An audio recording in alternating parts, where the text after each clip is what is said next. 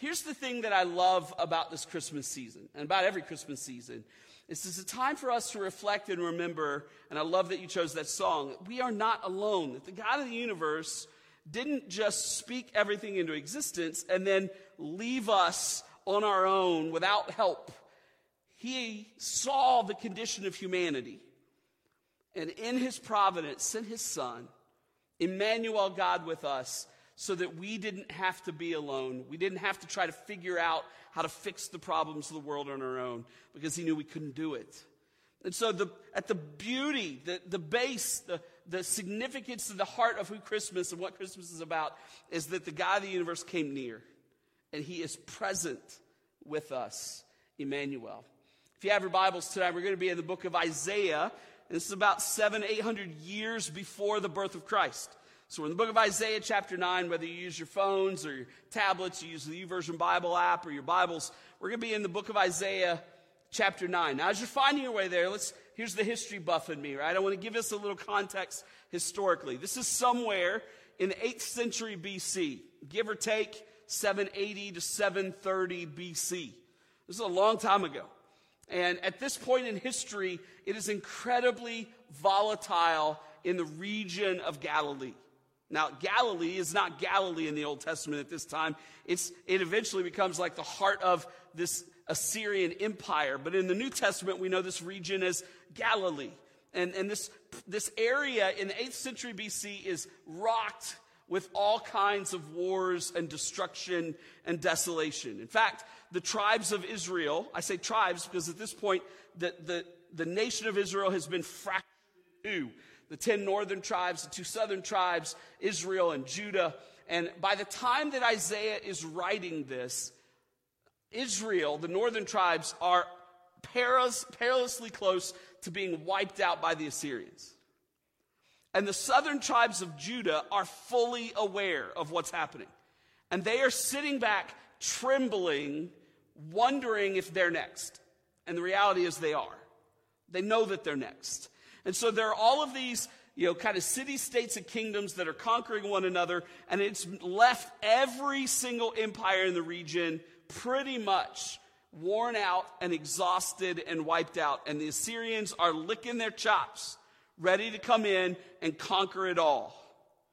In the midst of that, in the midst of the turmoil and the darkness and the desolation and the pessimism and the, and the disappointment, in the midst of all of that, God speaks to Israel and to the tribe of Judah specifically through Isaiah. And in Isaiah chapter 9, this is what he says Nevertheless, despite all that's happening, nevertheless, there will be no more gloom for those who were in distress. In the past, he humbled the land of Zebulun and the land of Naphtali, but in the future, he will honor Galilee of the Gentiles by the way of the sea along the Jordan. As the people walking in darkness have seen a great light. On those living in the land of the shadow of death, a light has dawned. You have enlarged the nations and increased their joy.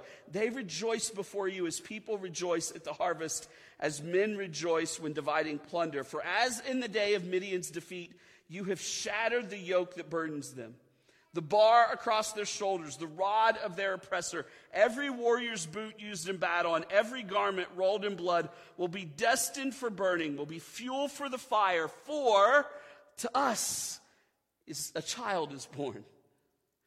And to us a son is given, and the government will be on his shoulders, and he will be called Wonderful Counselor, Mighty God, Everlasting Father, Prince of Peace, and of the increase of his government and peace there will be no end. He will reign on David's throne and over his kingdom, establish and upholding it with justice and righteousness from that time on and forever. The zeal of the Lord Almighty God will accomplish this.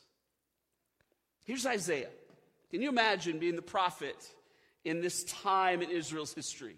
You are the mouthpiece of God to the people of Israel which in times when things are good and people are obedient and life is going well, that's a good job to have. Like you speak for God. Like that's kind of cool. Sometimes I forget I don't speak for God. That gets me in trouble, right? Like, like that happens from time to time, right? But if you are the prophet of the Old Testament, if you're a prophet of Israel in the Old Testament, in those few moments where Israel's being obedient, this is a great job. Unfortunately, Isaiah didn't get that gig.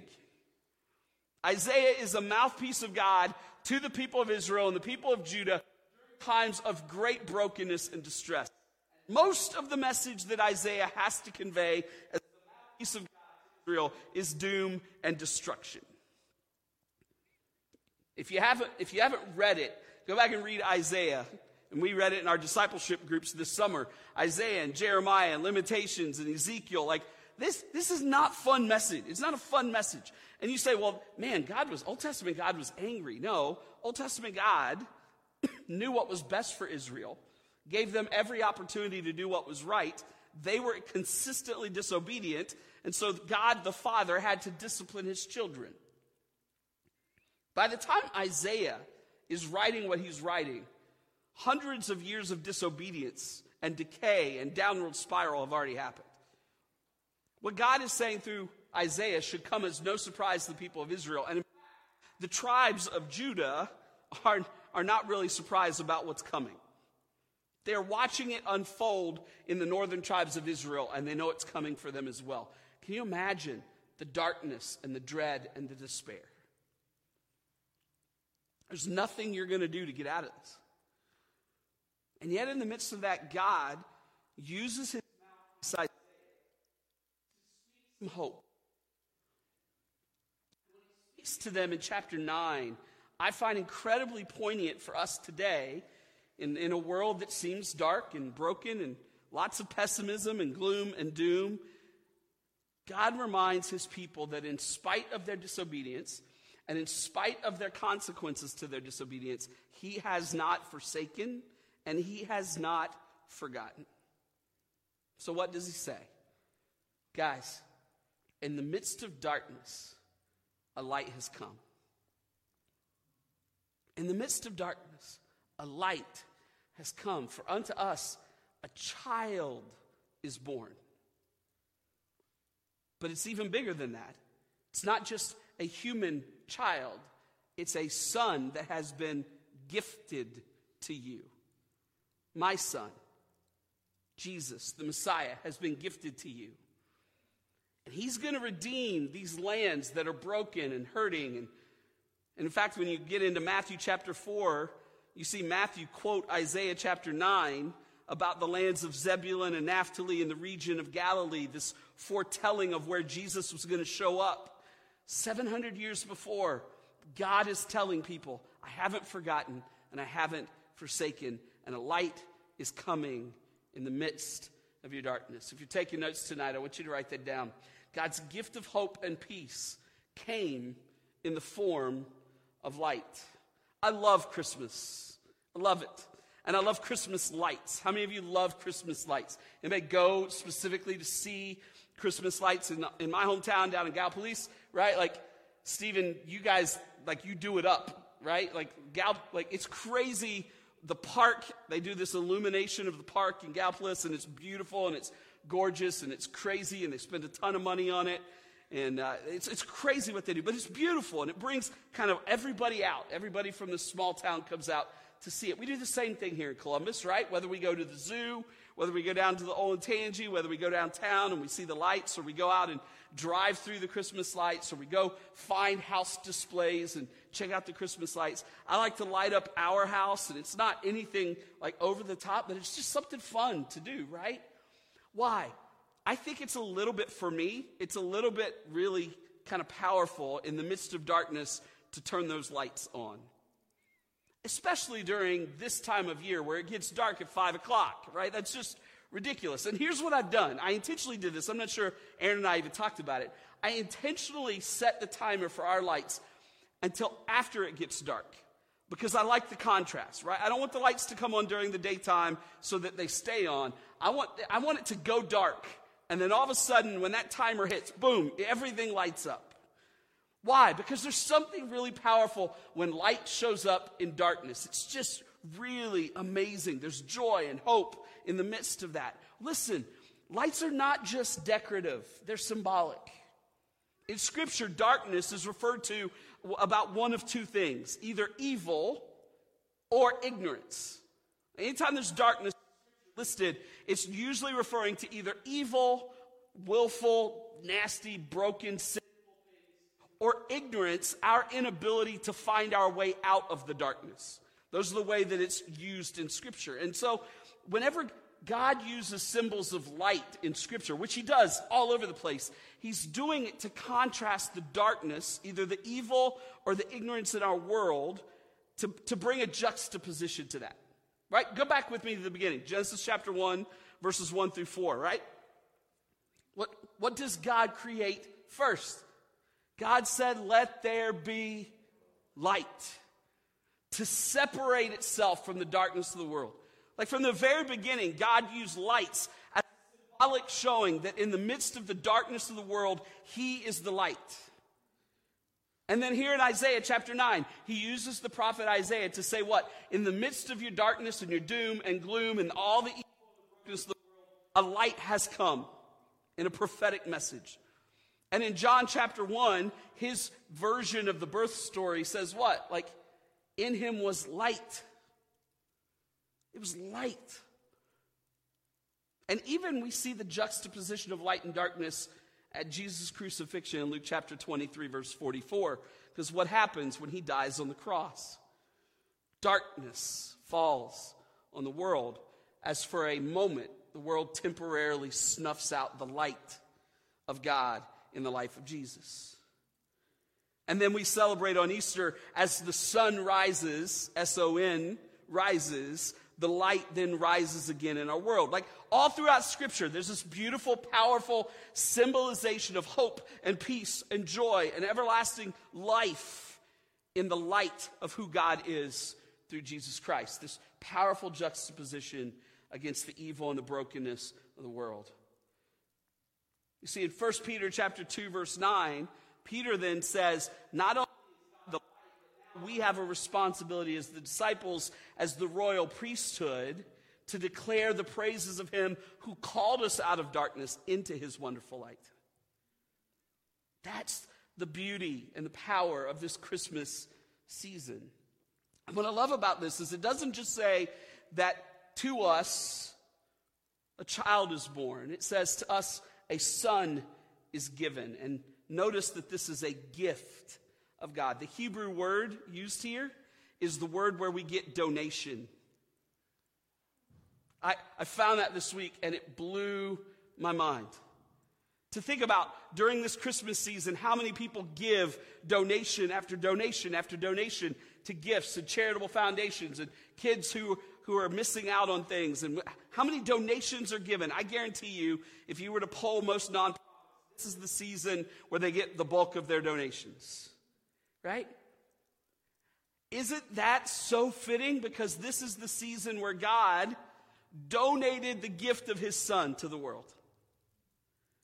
This Hebrew word for donation. I love this. In other words, Jesus became one of us, enmeshed in our condition so that he could know our darkness and bring light in the midst of that. That's what this season, that's what this Christmas brings to the table. When we think about light and the light of the world, it's the God's gift of hope and peace that comes through the light of Jesus. But here's the key to this. If you're taking notes, here's the key. The message of Christmas is that the light necessary to conquer our darkness does not lie within us. If you would, open up your Bibles again and look at the end of chapter 8 of Isaiah. The end of chapter 8 of Isaiah, beginning uh, in verse 19, says this When men tell you to consult mediums and spirits who whisper and mutter, should not a people inquire of their God? Why consult the dead on behalf of the living? Check this out in verse 20 to the law and to the testimony. If they do not speak according to his word, they have no light of dawn. Distressed and hungry, they will roam through the land. When they are famished, they will become enraged and looking upward will curse their king and their God. Then they will look where? Then they will look toward the earth and see only distress and darkness and fearful gloom, and they will be thrust into utter darkness. then he says in verse 1 Nevertheless, there will be no more gloom because the light has shone. Saying He's saying to the people of Israel, the reason why they're finding themselves in darkness is because they have looked to the earth for their light. And if we look to the earth for our light, we will only find more gloom and darkness. How many of you say, in the midst of our world over the last year, year and a half, the more we look to the things of earth, the more we find darkness? See, that's the problem. And here's the problem with our, our secular view of Christianity or of Christmas, our secular view of Christmas. The problem is this. We get caught up in this whole idea of singing about joy and peace and unity and hope, and we say what? The light lies within us. Search for the joy within us. Look to the joy in the world. The song is not joy in the world, it is joy to the world because the light has dawned on us. You know what that means? It means it didn't come from here. The Hebrew word for dawned is flashed. In other words, a spotlight has been shown in the midst of our darkness, which tells us this there is no such thing as finding light in darkness the light had to show up and dawn on us. Do you want to know what the message of Christmas is? The message of Christmas is not if we all get together, we can fix our world. That is not the message. The message is the more we look to the earth, the more darkness we will find, but light has dawned in our world. It's not this eternal pessimism that the world is without hope. And it's not this optimism that we can fix it ourselves.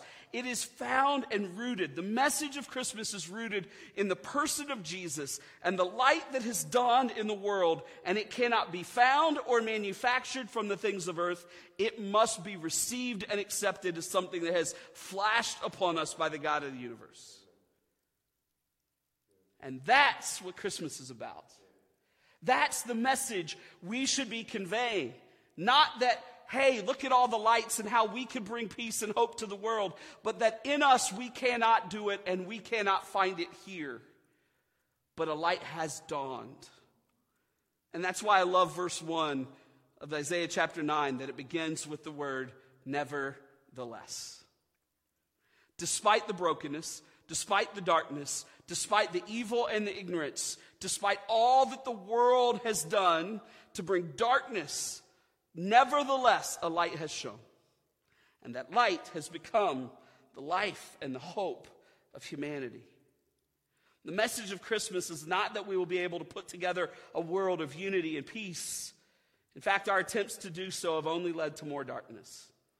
It's not until chapter 53 of the book of Isaiah that Isaiah clues us in on exactly where our light and hope is found. And he says in Isaiah 53, verse 5, that it is by his wounds we will be healed.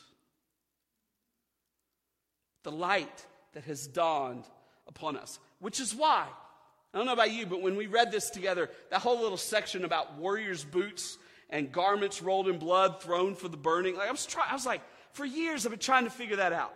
Like, that just, that doesn't make sense to me. Why you talk about the light and then you talk about the wonderful counselor, mighty God, everlasting Father. Like, what does this warrior's boot have to do? Here's what Isaiah is saying throw your battle gear in the fire. Because your hope is not found in the things of earth.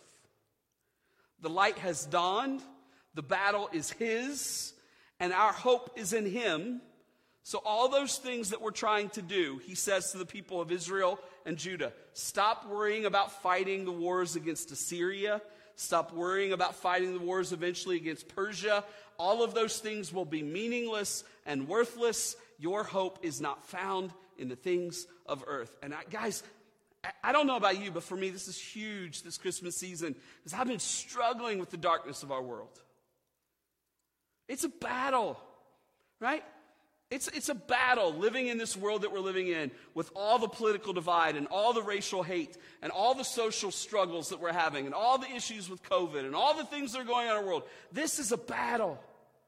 And the unknown and the fear and the unrest and the, what's going to happen next and the, and the polarization of ideas and the hatred and vitriol from both sides. This, it's wearing me out.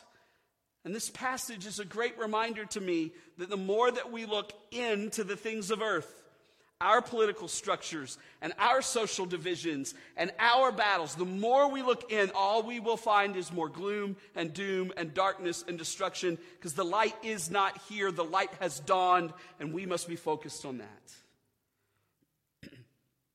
and that's why I think he gives us these characteristics of God the Father in the name of the Messiah when he says this He will be called Wonderful Counselor, Mighty God everlasting Father, Prince of Peace. He is sharing to us and the entire world what hope looks like in the light of Jesus. You know what's tough about this? Is this kind of gift that has been offered is sometimes hard to swallow. It's sometimes hard to swallow because that means we have to swallow our pride and actually admit that we can't do it. We're powerless. We can't figure this out on our own. This is not ours. This is like our righteousness is filthy rags. So sometimes it's hard for us to receive this kind of gift because it means in accepting the light that has been dawned upon us is admitting the darkness that we have found ourselves to be living in for far too long. Right? It's sort of like if somebody were to give me a weight loss book for Christmas. Don't do that right? Because it's true, I could probably use it, but that's going to be a tough pill for me to swallow if that's the gift that you think you need to give me this Christmas, right? Because by accepting that, guess what I'm having to do? Yeah, I need to lose some weight. Same thing like if you buy me a treadmill. Don't buy me a treadmill. Just, well, it'll be what all my clothes hang up on in the basement, right? Like, but it's the same thing. Like, yes, I get it. I'm fat, right? Like, listen, for us to embrace the light that is Jesus, what does it mean? Yes, I am in darkness, which means one of two things. I have been wrestling with evil or the ignorance of how to get out of evil. And I need the light. And so that's why I think for so many people, even the Pharisees in Jesus' day, the reason they struggled so much is to, to actually embrace Jesus meant what? Embracing their own sinful condition and the darkness that they found themselves in. But the beauty of the message of Christmas is this the light is not found in the things of earth, but in the light that dawned when Jesus came to our world. And the reason that's so powerful at Christmas and why, why so many people need to hear that is because of this. Jesus' greatness is seen in how far down he came to love us. How far down he came to love us. Catch what C.S. Lewis says about this idea of Jesus coming to us. He says, Everywhere that great enters the little, its power to do so is almost the test of its greatness. Let me, let me unpack that a little bit just simply. Here's the Aaron version of that. Whenever something so perfect as the God of the universe chooses to enter the lowly of the earth, it shows as a testament to the power and the greatness of Jesus that he would stoop that low so that he could humble himself to bring light and hope to the world. Jesus came down not just to earth, but into the embryo stages. You ever thought about that? to encapsulate the origin story of our brokenness and the seabed of creation, he goes down to the embryo stages of who we are, only to come up again and bring the whole ruined world up with him. The God of the universe didn't just dawn in our world. He came deep into the bowels of who we are, into the embryo stages of humanity, and says, I want to know you in your darkness so that I can be your mighty counselor so that I can be the one who mediates between you and God the Father. Christianity says, Timothy Keller put it this way Christianity says that God has been in all of the places you have been. He has been in the darkness you are in now, and more, and therefore you can trust Him greater than anyone else. Because love came down. That's why in John chapter 1, verse 14, when John gives us the origin story of the birth of Jesus, he says this The Word became flesh and made his dwelling among us, and we have seen his glory, the glory of the one and only who came from the Father, full of grace. thinking about that this week. I've been reading a book by Timothy Keller about Christmas, and I've just been processing this whole concept of God coming down for us in the form of Jesus. And when John says that we now, right, behold, we have seen his glory, the glory of the one and only, you know what began to go through my mind? What if Moses were here and read this? What if Moses were, were around to read this passage that John writes in John chapter 1? You say, Aaron, what does Moses have to do with this? Well, think about this for a minute. Moses asked God to see the glory of God for himself. And God said, What? You can't do that, Moses. It'll kill you. In fact, he puts Moses in a little place in the, in the rock, rock facing of the mountain and puts his hand over and passes by. And just a little bit of the glory of God that gets to Moses shines him, illuminates him, filled with light, so much so that he terrifies the rest of Israel when he gets down off the mountain. Moses begs to experience the glory of God, and God says no. And then John says in John chapter 1 verse 14, we have seen his glory, the glory of the one and only who came for the Father full of grace and truth. And in my head this week I was thinking, Moses must be really angry about that. Right? Like, there's part of me that's like, Moses has to be going up in heaven going, I'm really glad to be in heaven, but what, what is up? I wanted that. I longed for that. And I think Moses, I think Moses, if he were in our world today, would look at you and I and go, Are you nuts? Are you nuts to sit in darkness when you have the opportunity to experience the glory of God in the person of Jesus? I begged him for that and didn't get to see it. Have you lost your mind to think about the, the, the hope of the world is found in the world rather than the person of Jesus? Have you lost your mind? There is no reason that you should be anything but ex- excited and extravagantly over the moon that the God of the universe gave his glory to you in the person of Jesus and light has dawned upon you. Moses must be saying, I begged God for that. Don't you miss it. This Christmas season, we should be looking at the opportunity that the God of the universe gave us in the person of Jesus and say, I want all of that. Give me as much of it as possible. Moses got a glimpse, but through Jesus, we get the whole picture. That's why we celebrate Christmas. And yet, there are thousands, there are countless of Christians around the world who are just ho hum about this season. Or ho hum about the message. Pews are empty in our churches. People are coming once or twice a year to worship and celebrate who Jesus is. We're ho hum about our faith. And I think Moses would look at us and go, You have lost it. I begged for it. You have been offered it.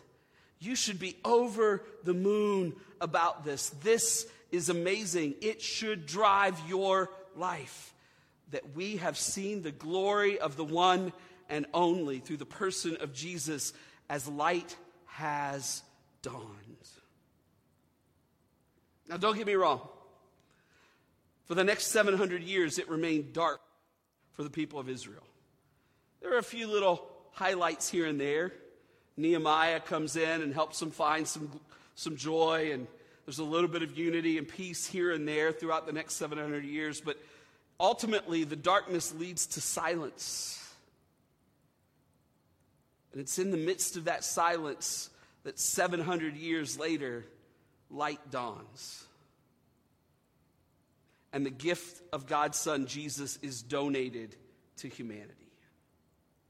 But we who live on the other side of that history have no excuse. What we do with the light of Jesus is up to us. Because the presence of God is available to us through the person of Jesus. And that gift of light is the only hope that we have in a dark, hopeless world. And that's, in the words of our Peanuts friends, is what Christmas is all about, Charlie Brown.